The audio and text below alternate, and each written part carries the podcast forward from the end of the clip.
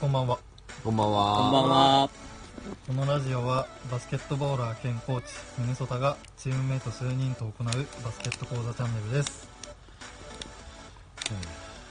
はい第2回目ですよかったね。2回目が。結構好評あったよね、それが嬉しいよね。ね本当に。こんなグダグダなラジそうそうそう。本当ありがとうそうだね。頑張ろうはいよろしくお願いしますお願いしますお願いします。じゃあ早速質問いきますかえ、俺らの紹介しないまだすんの？のいや、もういいか。今日も同じメンバーです。あそうそう今日も4人ではい。コウタマサキマサキね OK。はいじゃあ一つ目えーとなんだっけ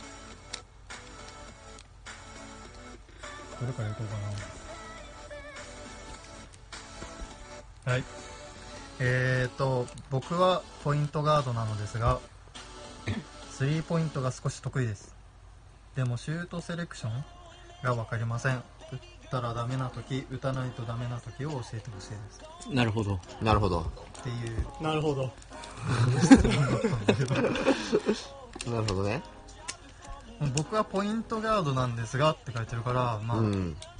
俺らとポジションかぶってるっちゃかぶってる、まあ似たようなね。うそうだね。シュートセレクションか。まあ、得意なんだったらね、フリーだったら打つべきだし、タフショットは打たないべきだと思うけど、どうなんだろうね。ね、まさき。あ、そうだね。まあ、この中でさ、まあ一番ポイントガードって真っ先でしょ、まさきだね。うん。俺今シューティングガードポジションそうだ。俺も2番だ。俺は2番から4番だ。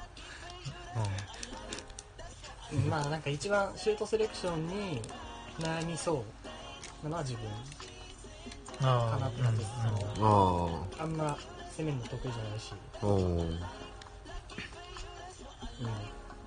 まあ俺はさ多分この中で一番シュート打つじゃん。だそうだね。うん。からシュートセレクションっていうかまあ俺がシュートすることがチームプレーみたいになってるからまあ俺はあんまり悩まないけど。う。んだから俺以外う。んそのシュートファーストオプション。ファファースト？ファーストオプションじゃない選手がうん、うん。そのじゃあシュートを打つってなるときはどういったことを考えながら多分シュートした方がいいのかなっていう、まあ俺はう一番気をつけてるのは、なんつうの、オフェンスリバウンドが誰もいない時にん打たないようにするっていうのはや一番気をつけてるかな。まあ、シュート打って外れた時のことも考えてってことそうそうそう。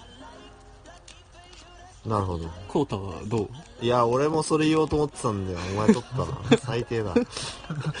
いやまあでもうちらのチームは結構約束としてドライブした後の合わせの3はまあもうフリーだったら打っていいみたいな約束はあるよね結構。うちは。だからそういう場面でフリーな時は、まあ、そんなに3が入らないようなやつでも割と打ってるかなっていう感はまあそうだねあるかな今日こうたうん、ごめん。本当に今日の練習はごめんね。はい。やめて。ディスるのはやめて。まあままあまあまあまあ。そうだあ、でもね。このさ質問自体がさそのなんつうの？シュートセレクションって言ってもいろんなパターンがあるじゃんうん。うん。その何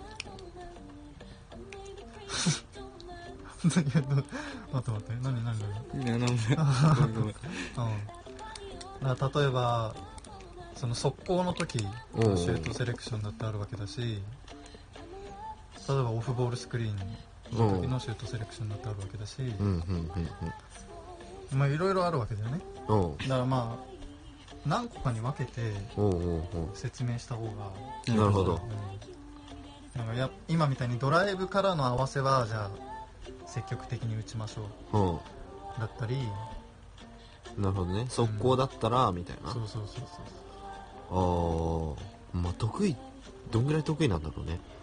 うん。少し少し得意。えやっぱレイアップより3の方が入るやつも世の中でいるかもしれないしね。うん。お前じゃない？じゃあ分かった。ピックにしようじゃあ。あ、うん。ああポイントガードっつってるから多分そうだよね。ピックアンドロール、ピックだよね。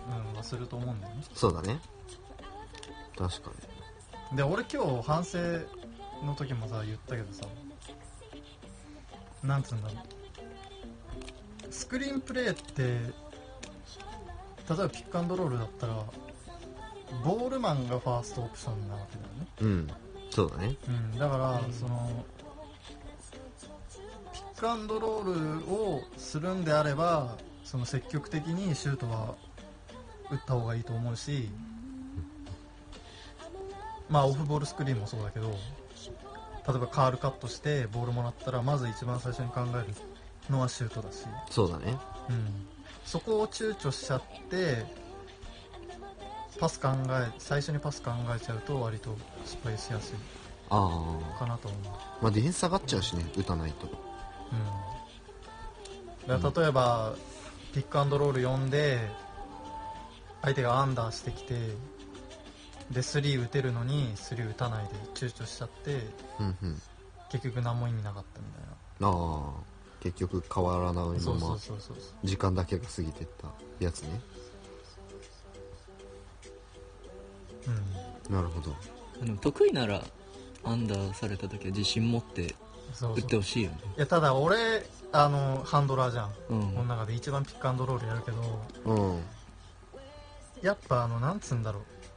俺が一番失敗しやすいパターンはピック呼ぶわけじゃん。ううん。んそれってもうなんかまあ今チームメイトならいいんだけどさうん。これがじゃあその日産うん。とか新横浜公園とか代々木とか行って うん。そうその一人でやってる時にじゃあ5対5しましょうみたいになって。なんか急増チームそうでってことでしょ？そうそうそうそうそう、う。んうんうんでその時にやっぱピック呼ぶとうん。そのなんか申し訳なさっていうかさピあック来てくれてありがとうみたいな気持ちになっちゃうからあどうしてもパスしたくなっちゃうんだよね。ああなるほどね。そうなんか来てくれたからそれを使ってシュート打っちゃうと、うんうん。みんながお前打ちすぎだよって思われちゃう気もするから、だかうんうん。うんらパス考えちゃうんだけどでもやっぱそれってうん結構失敗のもとかなっていう。確かそこはやっぱ読んだらもう自分のそのオフェンスは自分のターンぐらいに思ってた方がにそうだね、うん、まあ、ファーストオプションって一番攻めていいってことだからね。うん。基本的に。だからでそうロールマンは必ずセカンドオプションだから自分のシュートが打てなかった時のセカンドオプションになるわけだから、うんそのセカンドオプションを第一に考えちゃうとやっぱ逆に、そう攻めづらくなっちゃったりそうだね。するかなっていう、確かに。そういうのは打っていい時だよね。うんうん。じゃあダメな時。ダメな時か。ダメな時か。うーん。でもなんかあるよねそこじゃねえだろみたいな。あああるね。今じゃねえじゃん みたいな。そうそう。まあなんかね結構慣れてくるとあれなんだろうけどね、うんなんかだんだん分かってくるけど。そうだね。言葉にするってなると難しいよね、まあでもそれこそリバウンドがいない時とかそこじゃねえだろってなるしね。いやほんと鍵ぐらい入るならうん、なんかチームの方針じゃない？まあ。あれだけど。確かにうん、なんかシュートセレクションだからチームで一つ決め事があってその中でうんうん。自分が得意なシュートをその同じスリーでもドリブルから打つのが得意なのかもらって打つのが得意なのかもあるじゃん。うん。だからドリブルからはちょっと苦手であればそれは打つべきじゃないかもしれないし、そうだね。うん、その打ったシュートがどれぐらいなんだろう入りそうなのかチームにとって点になるチャンスが高いのかによるんじゃない？まあ、キャッチリリースが得意だったらねオフボールで動いてフリーだったらもう打てばいいし。ね。でポイントがだとあんまあれじゃない？他にいハンドラーでドライブガツガツしてくれるキャラがいればいいけどそうだね。基本自分が切り崩して周りに機会を上げるのがまあ普通のポイントガード典型的なね。そうそう。だね。から難しいけどねキャッチャーのシュート。確かに。で狙おうってポイントガードが3打つ時って大体あれだよね。速攻の時で自信があってさ真ん中から打っちゃう時とあとピック来る時ぐらいしか思い浮かばなくない？なんか。まあ、そうだね、まあ、セットプレーで作って空いたから打つっていうのはあるだろうけど。うん、まあだからダメな時っていうか一番いやそこじゃねえだろって思うのはさあのセットプレーコールしてそのセットが完了してないのにあそう打っちゃったりするのとかはうん入ってもいやまあ入ったけどさまあ確かに。何も言えなくなるやつね。うん。いや今じゃな入ったけどさ うちもよくあるやつね。そうそうそう。確かに。あとはゲームの流れ読むのもそうだし、そうだね。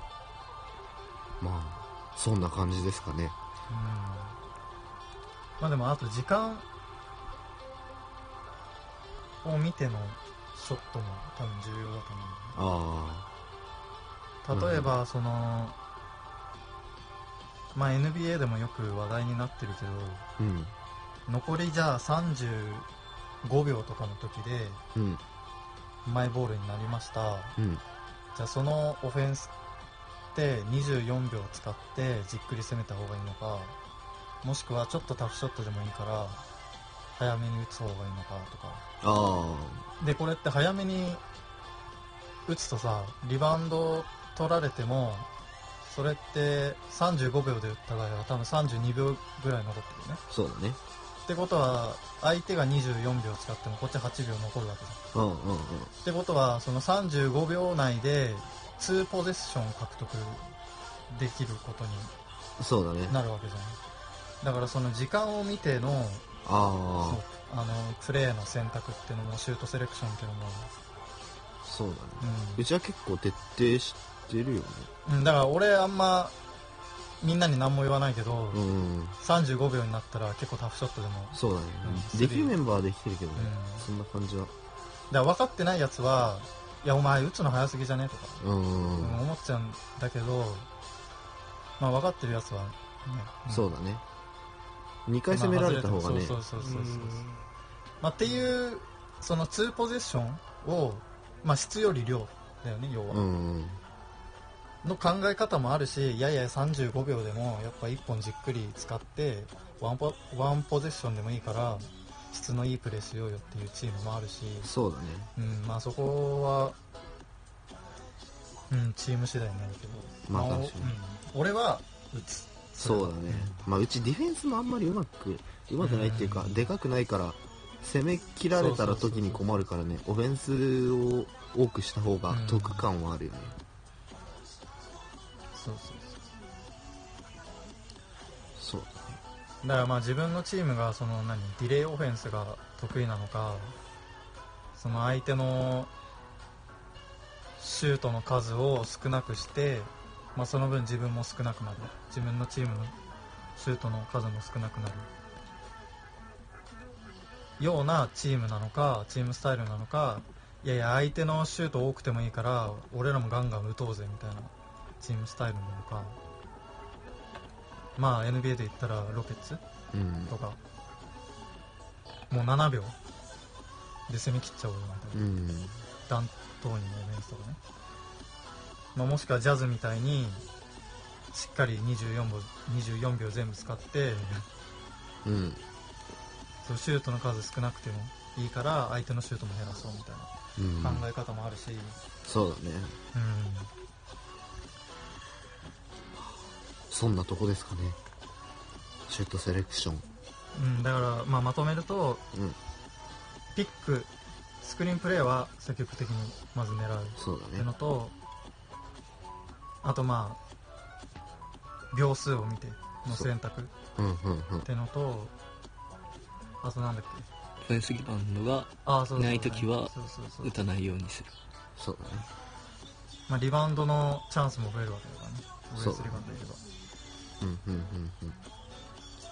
ていうのもあるし、うんあと、まあ、最後に言ったその自分のチームのスタイルがディレイオフェンスなのか結構早めのトラジションを好むオフェンスチームなのか。まあそれはチームの約束として。うん。って感じかね。ね。大丈夫？なんかいいこれ聞きたいみたいなのある？いいんじゃない？大丈夫です。じゃあ次行きましょう。次ね。えー、女性の方ね。はい。中学校から高校に上がり中学ではセンターがいないので常に中に切り込んでいくオフェンスだったのででかいセンターが常に中にいる時の動き方が分かりません。うちはセンターが2人で試合をしていてうまく活用すれば強いチームになると思うんですがセンターとの合わせ方がわからないので教えてください。なるほど。そうか。5アウトでってことなの？だから多分中学の時はそのまあ4アウトか5アウトでセンターがいなかったから、ああ結構そのまま。カッティングパスしてカットしてみたいあなあエンドに下ろして45度どのカットみたいな。そうそうそうそうそうだったんだけど高校に上がったら急にセンター2人来ちゃったからああどうしていいか分かんないっていう。なるほどね。うん。なるほどなるほど。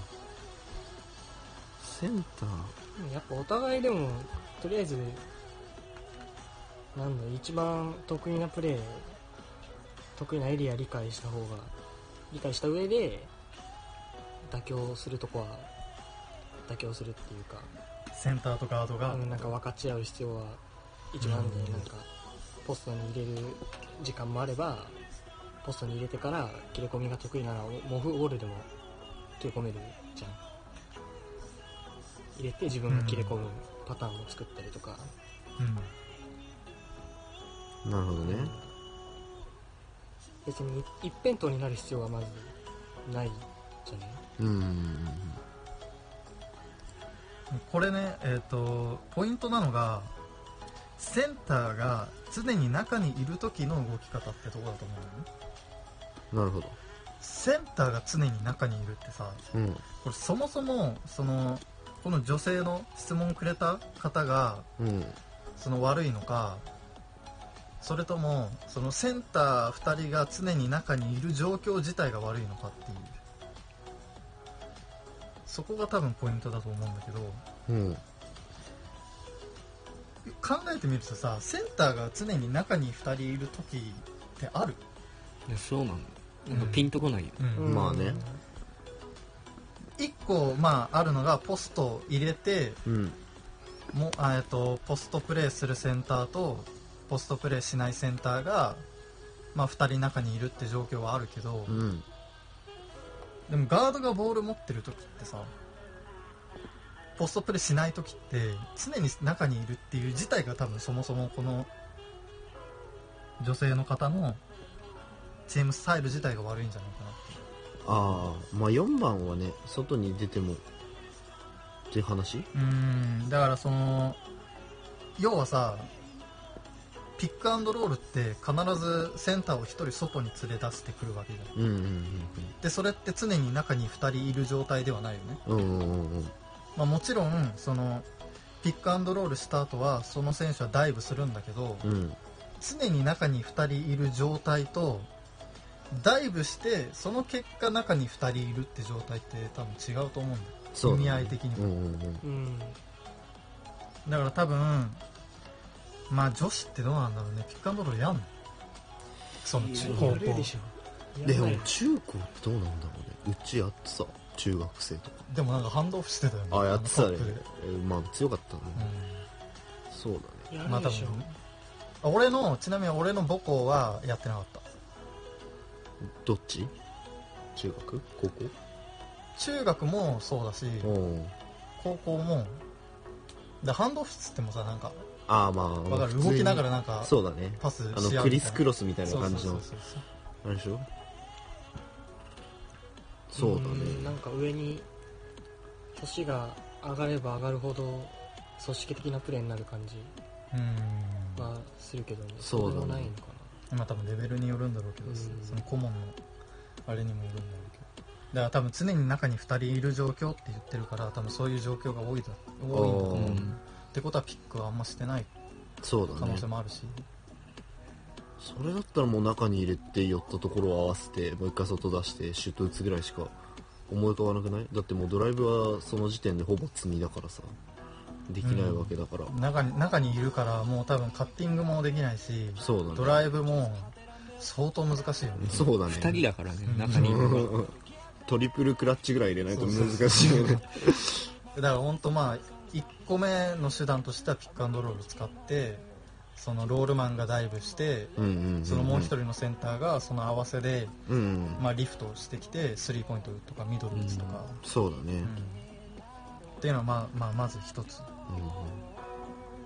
じゃあのそのなんつうの？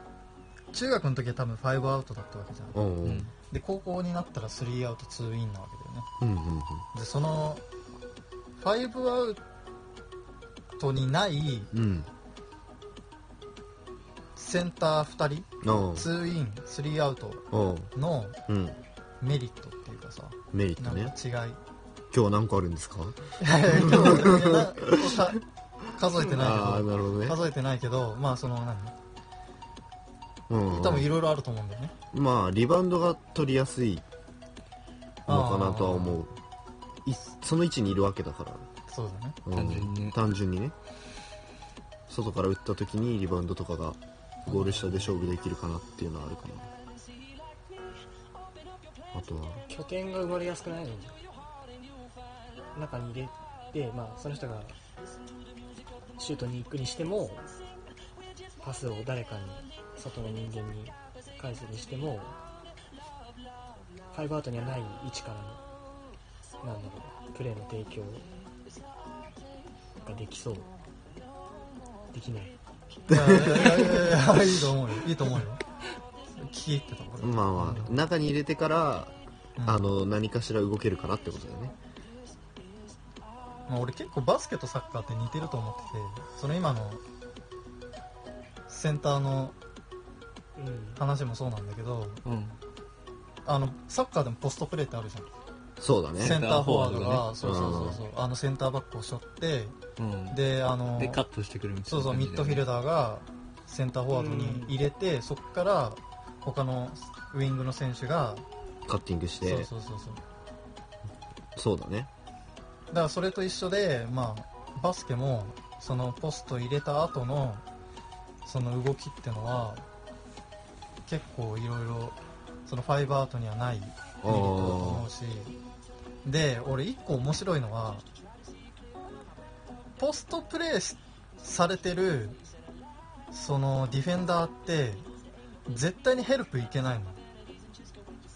うんうんうんうん。そうだね。抑えられちゃってるわかる。そのうん。ポストプレーってさ絶対離せないじゃん。うん。そのスリーポイントラインからの1対1と違って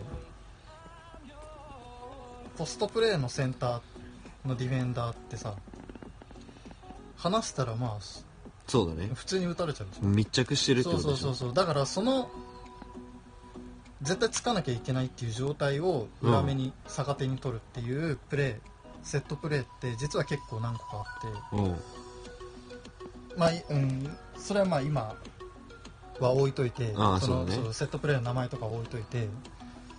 まあだからなんて言うんだろう。ポストプレーしてるふり実はそこでは攻めないんだけどポストを張るってだけでも実は結構フリーが生まれるっていうか、そこは無視できない場所だから、どうしても。うんうんうんだからその左のローポストでポストプレーのふりを1人する。でもう1人別のセンターがそのスクリーンを他の選手にかけてでそのトップの選手がアリウープ狙うとか。でこれってカットできないのどうしてもそうだね。そここのポストプレーを無視できないから、でそこヘルプいっちゃえばゴール下ドフリーになっちゃうし。だかあらそういう使い方もあるんだよね。あああ。なるほどね。うん。でそもそもそのなんて言うんだろう。スクリーンの数ってセンターの数と一緒っていうかさセンターが2人いればスクリーンが2つ増えるわけだよね、うん。うんうんうん。ファイブアウトって、まあ、全員ガードなわけだからさ。うんうん。どこでスクリーンをしてもギャップは生まれないわけだけどそうだね。まあ、例外はあるんだけど、うんうんうん。まあ、基本ギャップ生まれないから、うんうんうん。まあ、それと別でその3アウト2イうんうん。ンセンターが2人いるってことは、要はその数だけその起点が生まれやすいっていうかあスクリーンプレーからのスクリーンプレーの数が増えるから実は結構いい、まあ、オーソドックスな、うんうんうん、バスケのスタイルなんだけど、うん。まあ、それがやっぱうまく、うん、できてないのかなっていう。なんか多分どっちもポスト欲しいみたいな多分チームだと思うんだよねこういうあ。質問見る限り、なるほどね。うん、でもどっちともポスト欲しいんだけどでも自分のプレースタイルはカッティングだからそこでごちゃごちゃになっちゃうみたいな、邪魔なんだよね。そうそうそうそう。確かにね。なんかすごくいいチームになりそうじゃない？まあね、うん。そうだね、うんどっちがエゴなのかだよね。センターがポスト張るのがエゴなのか、うん。それともカッティングするのがチームとしてエゴなのかってことじゃない、それがどっちかまあ確率的にねいい方を取ればよくはなるだろうけど。うんまあ、ガードが指示してポストプレーするのかまた別のプレースタイルを使うのかそうだね。っていうのは必要だと思うけど、まあ、俺口酸っぱく言ってるのはやっぱセンターは献身的なチームが一番強いっていう。まあ、まあ俺これ持論だけど、うん、最近のトレンドね、いや本当にもうペリカンズとかちょっと本当に。いやあそこもだって3アウト2インでしょ？そうだね、で最強のビッグマン2人がいてあれだもん、リーグ最強のね、うん、やっぱなんつうんだろう。リバウンドも絡まないし、うん。なんかセンターがスクリーンすることも少ないし。うんでやっぱガードってスクリーンもらわないとどうしようもないからさ、そうだね。うん、やっぱスペーシングのその理論がある以上その下手に動き回ってうん。そのスペースを潰しちゃうよりはやっぱスクリーンを待ってそうだね。センターのスクリーンを待たなきゃ何も始まらないから、まあ、ピックアンドロールもそうだしオフボールもそうなんだけど確かにね。だから本当どれだけセンターがその献身的になれるか。っていうのはあまあポストプレーももちろん大事なんだけど、あそうだね。うん、それかもうガードが指示出しちゃうかだよね。ポストで攻める時間帯をもう作るみたいな、もうどうしても攻めたいって言うんだったらほらうちのチームにもいるじゃん。攻めたいセンター、うん。だからそういう時にはもうガードがここで攻めるっていう時間を作ってしまうとかね、まあ状況にもよるんだろうけど。結構難しいかなうん。うん、だからやっぱピックアンドロールももう読んでからじゃ遅いんだよね。実際ガードが。そうだね。ガードが来てくれって言ってピックが来たところでもうディフェンスも分かっちゃうから。そうだね。時間もかかるしね、そうそうそうそう。だから、あのー理想はその流れの中でうんうん。センターが、あどこどのタイミングでピック行けばいいのかとかどのタイミングの時はその中にいた方がいいとか、うんうんうん。うん、本当センター次第でマジで違ってくると思確かに。でピックした方がもらえるしねセンターも。う、うん、そうそうそうそうフリーで。フリーでもらいやすいのに、そうだよね。だってポストプレーで攻めるより絶対点取れるとはうんうん、思うしね。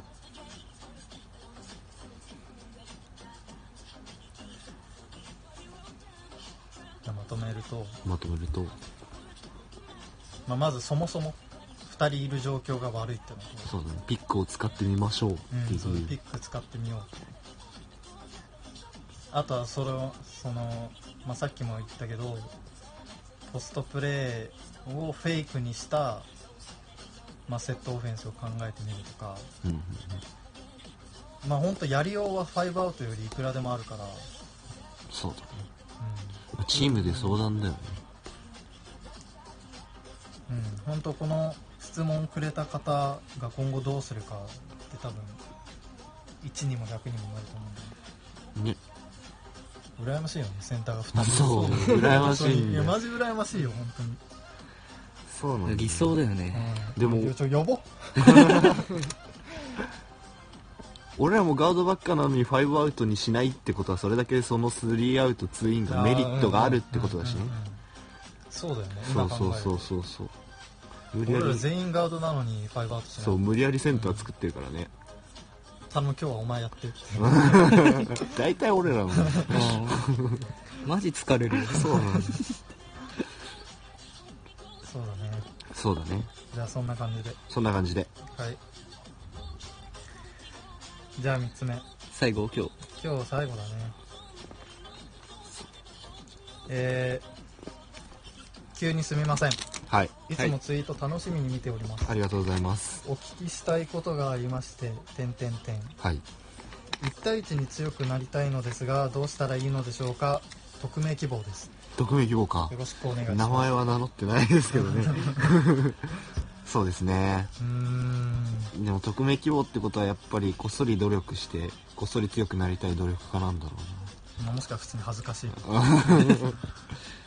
まあそっちの方がかっこいいけどね。まあでも俺これ前回もツイートしたんだよね。この質問に対しては。実はでもちょっとその1対1に対しての質問がめちゃくちゃ多くて。ああ。そんなあるいやほんと半半分とは言わないけど3割ぐらいは1対1うん。そのドリブルからの1対1はどうしたらいいですかとか、うん。まあ、DM だけじゃなくて普通にリプでとかも来るんだけど。ああ。お1対1の抜き方が分かりませんとか、おまあ、センタープレー自体も1対1の仕方じゃん。ああそうだね。ポストプレーが分かりませんとか。本当1対1が結構分からない人っていうか悩んでるなるほどね。人が結構まあその人はフォワードっていう体で話していいの？多いうんそうだと思なるほど。1対1か。得意じゃないな。うん俺嫌いだもん1対1 あんまりねうん。チーム的に1対1するっていうチームではないから、うん。そうなでもミのネソタさんいっぱいうん。ツイートしてるよね。そのいろんな視点で1対11対1っていうかなその足フットワークの動きとか、ドリブルのパターンとか。ハンドリング的なとそうかその強化するし始めるポイントはいくらでもあまあ、ツイートを見てくれっていうのも、まず一つなんだけど、うまあでもこれそう5月1日にこれについてのうん。その回答はしたんだけど、いやなんかめっちゃ反響があって、うん。720いいねおおさすが。さすが。いやいやいやそうそういうことじゃない。そういうことじゃない。あごめんなさい。い。いやだから本当にそのぐらいうんそう1対1についての、まあ、質問はしてこないんだけどやっおーみんな悩んでんぱそう悩んでる人が多いと思うんだよ1対1か。それ抜きたいってことなの？点を取りたいってことなの？ちょっと見よう。うんとまあ一人はうん。その、まあ、ツイートもしたんだけどいくら練習してもなかなかうまくいきません。どうやったら抜けるようになりますかって一対一する上での意識するべきポイントなどあれば教えてくださいっていう。ああうーんでも。じゃあディフェンスの視点から見てさうん。そのコータあんま1対1しないタイプだけどそうだね。まあこの中ではディフェンス一番まあエースにつくポジションではあるから。うまいわけじゃん。だからそのディフェンスからしのから見たうんうんそのうわこれやられると嫌だなとかああこれは止めらんないんだよなとか。そうだね。やっぱスピードに任せて突っ込んでくるともうなんか一歩目で止めちゃえばそのまま止まるからうん。ハンドリングがないともうそのまま一歩目でバンって体受ければあとはフィジカルで止められるからそれは簡単かな。どっちかっていうと横とかの揺さぶりをされてでずれたところを切り込まれるのが一番1対1はきついかなとも思う。あとはもらった時にその選手に外の3とかがあるとやっぱり警戒せざるを得ないからうん。シュートフェイクとかで結構飛ぶことはうん。飛ばせられることは多いかなって思う。結構ね一瞬の駆け引きだと思うからそういうのが大事なのかなとは。外がある方が絶対いいと思う、うん。かなうん。だからそれなんだよね。俺がその回答したのはその質問をくれた方が抜くのはどうしたらいい？っていう質問が来たのよ。うん。でもう1対1が上手くなりたいです抜くにはどうしたらいいですか？ってこれ、うんすごい矛盾しててうん。うんその1対1が抜く抜くのを目的になっちゃってるのね抜くことが、うん。じゃなくてその1対1って得点取ることが目的だから、うんうん。その目的の手段として抜くっていうことがあるわけじゃん。だからその本当めちゃくちゃハンドリングうまいんだけどうん。なんか1対1してみるとそうでもないやつって結構いるじゃん、そうだね。うん、それってその抜くことにこだわりすぎてて要は外を打つっていう気持ちが全然ないから、うん、要はディフェンスからしてみれば左か右かの2択なわけじゃん。うんうんうん。そうだね。そう止めるポイントって。勘で飛んでも50%だしそうそうそうそうねそうそう。うんうん。だからもうそれってもうその時点で結構負け。うん。50%だから。そうだね。そうだからさっきもシュートフェイク結構飛んじゃうとかうん。あるんだけど言ってたけどそのやっぱシュートを1対1に考えてるやつってフェイクの数がまず右っていうフェイクがあるしうんうん。うん左ってフェイクがあるしうんでプラスシュートフェイクっていうフェイクもあるよね。うん上のフェイクもあるし。うんうん。でもっとシュートが上手くなるとやっぱ後ろっていうフェイクも増えてくるわけじゃん。だかそうだね。ら俺なんかも結構ステップバックとか練習するけどうん。もうカリーなんて別にステップバックとかじゃなくてただ後ろに下がってるだけでももうそれがフェイクになってるから。ああめっちゃ下がってるしね。そうそう。そしたらもう出てかざるを得なくなってるうんから、うんうん。その時点でやっぱだからシュートを打つっていうその気持ちが結果抜くっていう、うんなるほどね。うん、答えが出てくると思うんだよね。うんうんだからそれは俺結構大事にしててその考え方は確かに。だから今日もやったけどうん。そのドリブル2回までの1対1ね。そう1対1うん。そうだね。うん、だからそのドリブル2回までって決めるとやっぱその無駄なドリブルができなくなるからうんうんうん。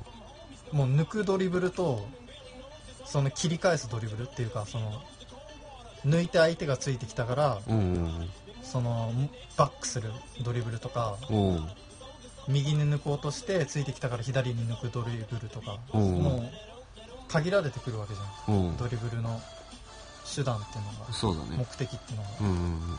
だ俺これドリブル2回までって俺いろんな人とやってて。あのーよく外のバスケおー一人で練習しに行く時にそのいろんな人からさ声かかるわけじゃん。そうだしませんかってうん。ああいう人たちって。うん。で俺その声がかかるとうん。あやってもいいですけどドリブル2回まででいいですかっていうのいつも。そしたらみんなドリブル2回までですかっていう 感動するのよ。うんそう。でいざやってみるとそのさっき見た時はめちゃくちゃうまかったのになんかドリブル2回って制限しただけでもう何していいか分かんなくなっちゃうみたいなあやつが結構いて。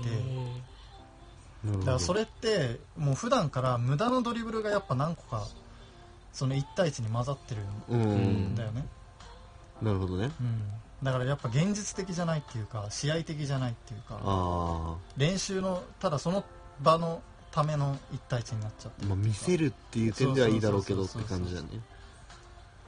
確かになで基本はドリブルしなくても抜けるわけじゃん。そうだね。ジャブステップっていうさその武器があるわけだからうん。アイテムがあるわけだからそのアイテムをうまく使えれてないっていう、あうん、ドリブルがやっぱ無制限だからジャブステップでかわせなくてもその後にドリブルでかわせるから、あ確かに。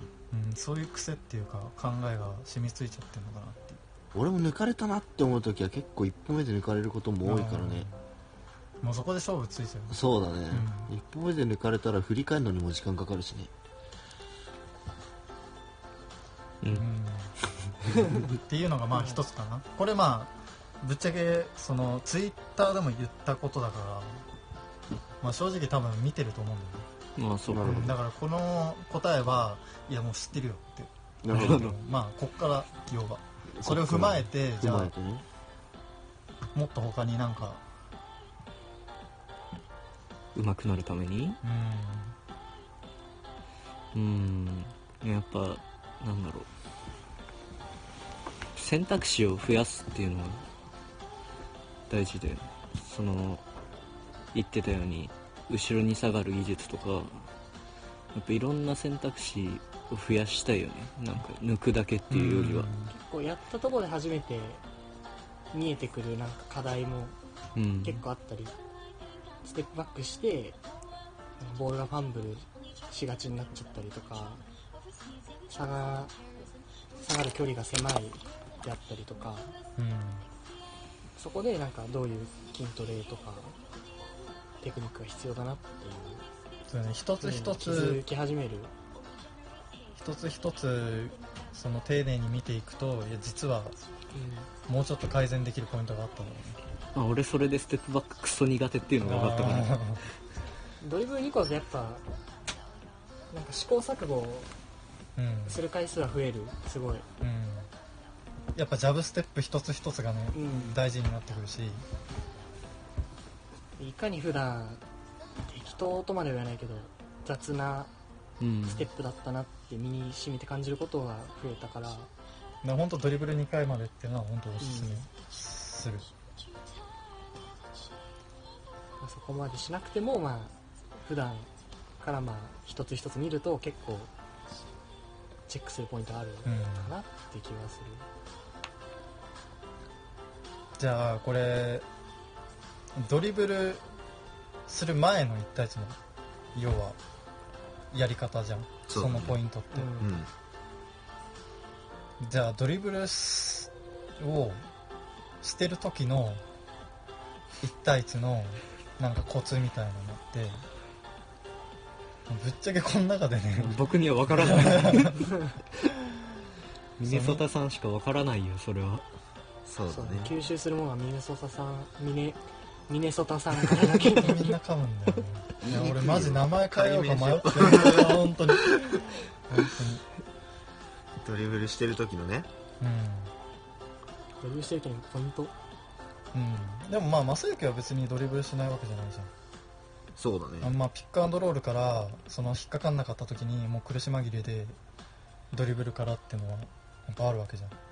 うん。パターンとしては、うんまあその時のコツとかさ、まあ、これは俺意識してるよみたいな。えー、なんあでもまさうんごめん。うん。スピードで抜くタイプではないからね。結構参考になるとは思うけど。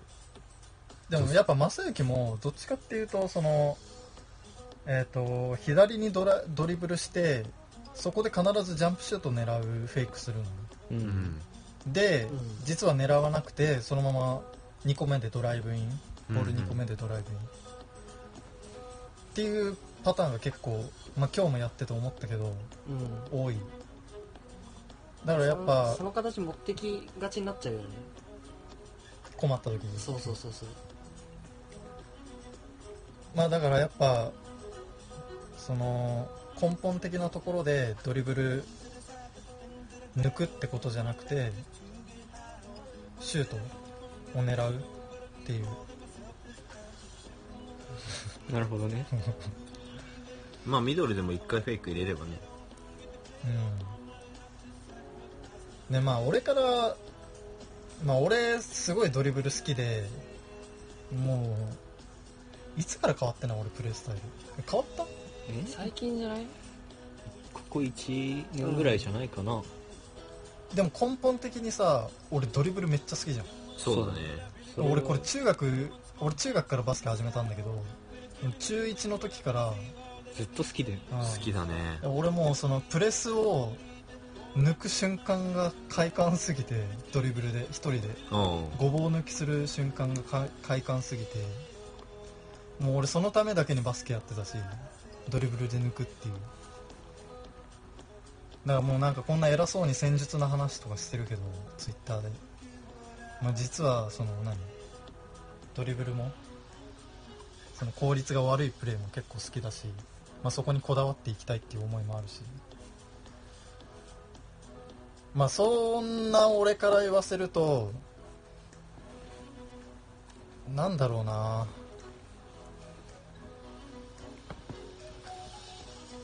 なんだろうな。いや俺が一番気にしてるのは気をつけてるのはその相手ディフェンダーをドライブドリブルレーンゴールレーンインラインとか言うじゃん。結んだ距離ってこと？そうそうそう。ゴールとをそうそうそうそう。からディフェンダーをいかに離すかっていうのはやっぱ意識してるかな。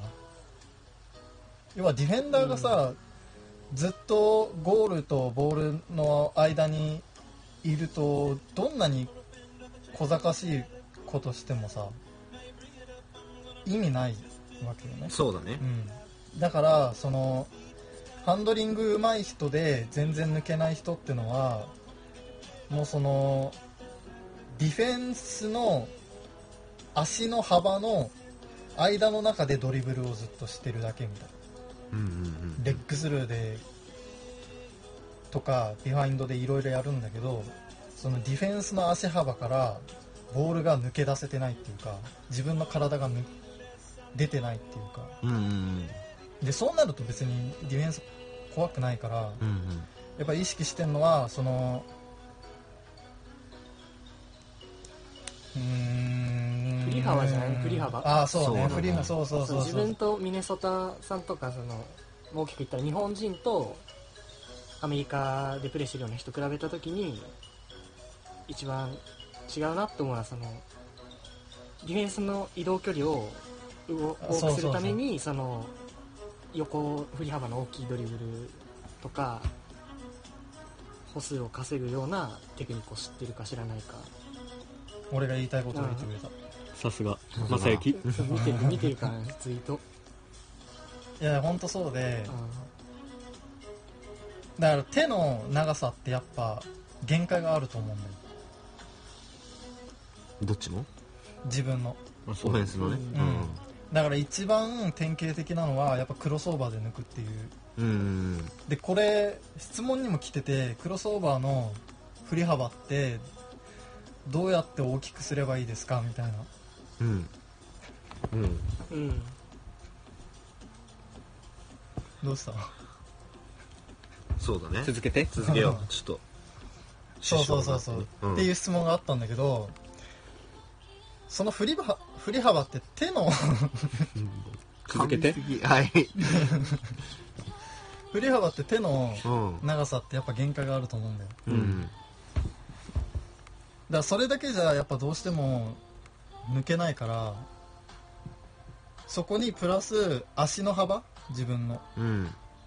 も入れるっていうかだからスキップして相手とそのジャンプなんだろう言いづらいな、でも言いたいことはわかるよ。NBA 選手でいうとジャマール・クロフォードとか、うん。イメージはすごいできてる。うん、ジャンプしてもうそのジャンプでまず相手とそのギャップを作る。うん。相手をその自分のゴールと一直線のディフェンスがいる。場所からずれる。うん、やっぱジャンプとかだとなんすごい次の動作に移るかなって思いがちだよね、うん。ディフェンスからしたら。そうだね。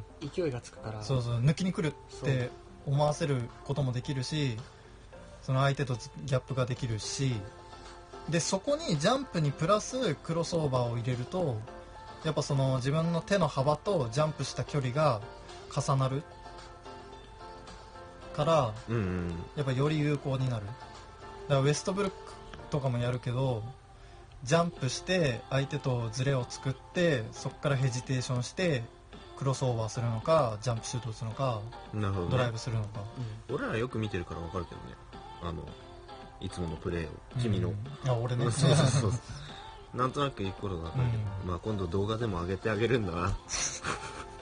顔映るんだよな 後ろから撮ろう。後ろから撮ろう。あそううんそうだね。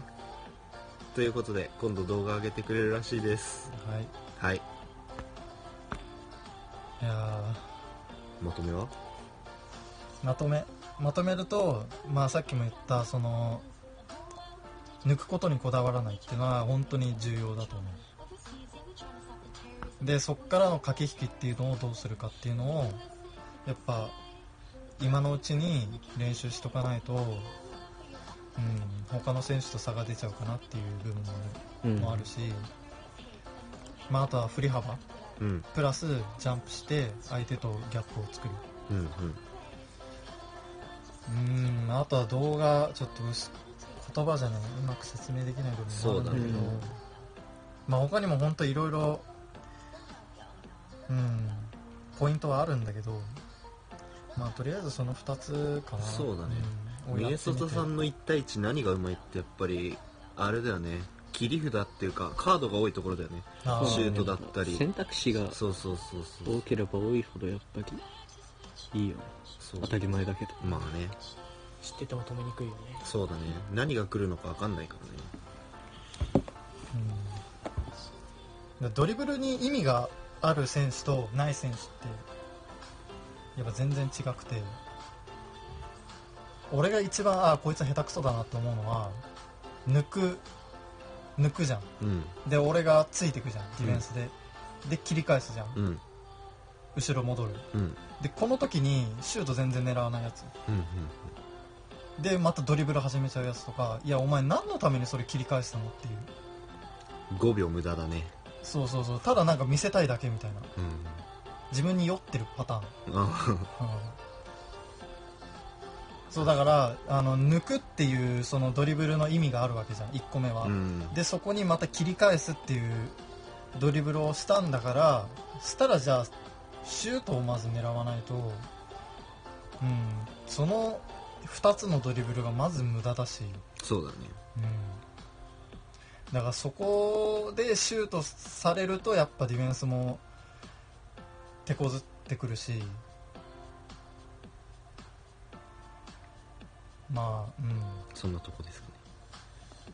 ドリブルに意味を持たせるって。うん。名言だ。よっ。これだけ覚えて帰ってもらおう。そうだね。この3つは覚えておいてほしいかな。じゃあ今日は雑談コーナーってことで。なるほど。残り時間をね、とりあえずメインテーマ終わったから。OK まあ切りたい人はもうここでブチッと切ってもらってね。そうそうそう。結構長いからねここまで。そうだね。そうだね。まあでもなんだかんだみんな通勤中とかさああ帰ってる電車の中で。ちょっと1時間ぐらい。そうそうそう。なるほど。多分ちょうど聞いていいかなください。でも正直こんなどんぐらい聞いてくれたかはちゃんとは分かんないけど、うん。こんな聞いてくれるんだなっていう感じで。いや俺マジ3人ぐらいだと思ってたから 本当に？いやまあそうだねで雑談タイムは何を喋るの？今日は何にしようか。じゃあ最近話題のサッカーにする？ああそうだね。うん。ちなみになんだけどどこファン？いや俺はサッカー。コータはマンユーファンだね。マンチェスターユナイもうテッドね。ここ1年2年ぐらいは。うん。でまさきはうん。ミランファンだね。なんで笑うの？おめでとう。EL 決定したんです。うんみんな応援してね。で正行は？俺はだからフィオレンティーナだっフィオレンティーナどうまだ大体どれもゲームから。リアルな試合あんま見ないからうん。難しいね。プレミアだったらレスターでしょ？レスターはうんいいなと思った。でもそんなに俺はないと思う知識は。なるほど。うん。ミネソタさんは？まあ俺はリバプールです本当に。なんすかリバプールって。いや本当 CL うるせえうるせえ。ます。25日の EL 勝って CL 組んで。待っててくださいね。で EL で優勝してミランも CL 来てさ。いや実際ね奇跡なんだよ。今年 EL 決定したのが。あそういや補強が全部ほとんど0円なの、うん。レンタルとかで。うん、で本当にお金中国にさ売却決定しなかったから全然お金がない中で、うん。補強できずにクソ選手ばっかの中で、うん。やっぱ EL 決定したから本当に、まあ俺奇跡だと思ってる今回は。あんだけお金使ってあれだよなしえベスト4入れなかったマンユーをディスってるんですか？いやでも結構なんかツイッターとか見てると、うん。マンユーはやっぱね、うん。プレミアのミランって言ってた。から130億使って4強入れなかったのに。まあまあまあ来季は頑張ってくれますよ。そうかな。誰か来るでしょうもうあと誰補強したらいいんで、えやっいやでも噂としてはさハメスとかグリーズマンっていう噂はあるじゃん、ね。は。うん、でもハメスはでもルーに出てかないとハメス来ないっていう噂だから。ああそうなんだ。そうそうか10番か。そう。どうすればいいんだろうね。まあでもホンダすごかったね。すごかったいねやマジかっけえよ。ほんとすごかったよ。いややっぱホンいダやだって今季 全然出てないからマジで。そうだよね。8試合目かな今季リーグ戦はで先発1回だけであと全部途中出場で本当10分とか5分とかばっかの中で最後のホームゲームでねやってくれましたよ本当に。だって8試合しか出てなくて最後のホームゲームでで今シーズン最初のシュートが EL を決定づけるフリーキックなわけでしょ？やばいよ。やばいよな。やばいよ。出てるよな。普通に。やっぱねすごいディスられようとやっぱホンダは応援するよ俺は。かっこいいよね。やっぱ男としてかっこいい、うん。いや本当ねスポーツやってる身としてマジで、俺言えないもん。まあでもミラランファンはホンダ嫌いなんだけど、早く出てけって。うんでも俺は応援してるからホンダは。まあリバプールも欲しいかって言われたらいらない。ちょっと大丈夫なんで。いやでも本当、うん。かっこいいよね。まあでもね。そう試合終わった後にでもミランと延契約延長しないで対談するって本人が。あ言った。ツイッター始めたらしいからね。ツイッターで言ったらしいよ。そう。あそうなんだもうちゃんと明言したからもう本当にミランとしての試合は次でラスト。最最終節残ってるから。だからだから夏7月から8月にまあアメリカとか。でもアメリカ行かないんじゃなかったっけ？アメリカか、まあ、中国にはヨーロッ行かないんだっけ？中国は多分行かないみたいな話だけど。まあでも俺はやっぱヨーロッパでプレーしてほしいけど。プレミアだ。どう来るかね。うーんワートフォードとかじゃない？去年冬か？うん冬来たのは、ハルシティからうんでうんその場を蹴った、いや楽しいと思う。い。うん。まあ、結果ねミランを EL に導いてくれたから本当に良かったよ。まあどこのチーム行っても頑張ってほしいよね。本当に。いや日本来てもいいと思うけど名古屋戻ってきてもいいと思うんだけどね。いやマジ俺めっちゃ見に行きたいもん、うん。そうしたら。ワールドカップまでは続けるって言ってたからねとりあえずいやでもワールドカップ終わったらもうなんかスパッと引退する気がするんだよな、ね経営者に回りそうだよね。うんビジネスが好きっていう。うん。すごいよから だって総理大臣になってたみたいな。サッカーやってなきゃサッカーやってなかったら。いいやでも本当かっこいいよな有言実行する人だからね結構。や本当になりそうだよね総理大う臣。うん。そうだな。ミネストさんはバスケやってなかったら総理大臣になってた？いや全然サッカーやってたよ。普通に。サッカー好きだもんな。うん俺ら。いや俺むしろバスケより全然サッカーの方が好き。それはそれは俺もだ、カットで。本当。申し訳ないけど。うん。厳しいよね。だってツイッターも最初サッカーアカウントで始めてるし、ミネソタ、うんうん。ミネソタ。あーそうだね。そう。リバプールアカウントだったもんね。そうそう。で2個2個あったからアカウントが。うん。いや2個もいらねえなと思っていらないわ。それは。そうそうあの見る用とつぶやく用にしてたあんだけど。なるほどね。なそうそう。で最初サッカーの戦術とかもさあう。んツイートしてたの実は。う。ん例えばオーバーラップのタイミングとか。あの3人で靴するやつとかやああっててそうそうそうそうそうそう。あとその期待値の話とかもサッカーでも実はしてて。好きだな。その万有さモイーズになった時にさああクロス上げまくっててあーなんだっけ20 30おまあか数覚えてないけそうあの史ど上プレミアリーグ最高ぐらいにクロス上げててさ。そうだね。で全然手入んないやつそう。そうで9位ぐらいだっけ？うん9位10位だったそうそうそう。じゃんでもその何？ポストじゃねえや。クロスのうん。確率って確かなんかセリエの昔のデータだけどセリエのクロスの確率が2%ぐらいだったのってことは50回上げればあ1点は入る。1点は入る。うん。なるほどね。そう。でその万有さアシュリー・ヤングいるじゃん。いるね。でヤングのクロスってうん。プレミアで確か一番高かったの当時。だから当時一番クロスの精度が良かったアシュリー・ヤングがおう。50回上げれば勝てるんだよ絶対。っていう理論上はね。なるほどね。そうそうそう。まあ1点は入るからね。そうなんだけど全然だったから。まあやっ中ぱがう。んなんかすごいポストって感じじゃなかったもんうん。ルーニーとかだったしそうだからまあ数字だけじゃ語れない部分ってあるよねっていう、まあ、ツイートとか。を万有をディスりながらやってたんねそうそうそうそう。でリバプールをやめて褒めながら。やめて。なるほどね。ってしてたんだけどまあうん。2つもいらねえなと思ったからまあ1個残してるけど。あ。そうバスケアカウントに変えて。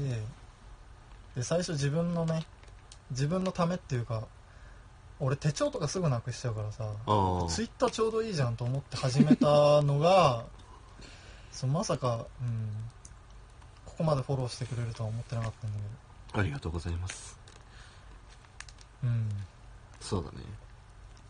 本当ありがたいよね。聞いてくれるだけで。そうだね。聞いてくれるだけで。ね。少しでもためになると良いですね本当。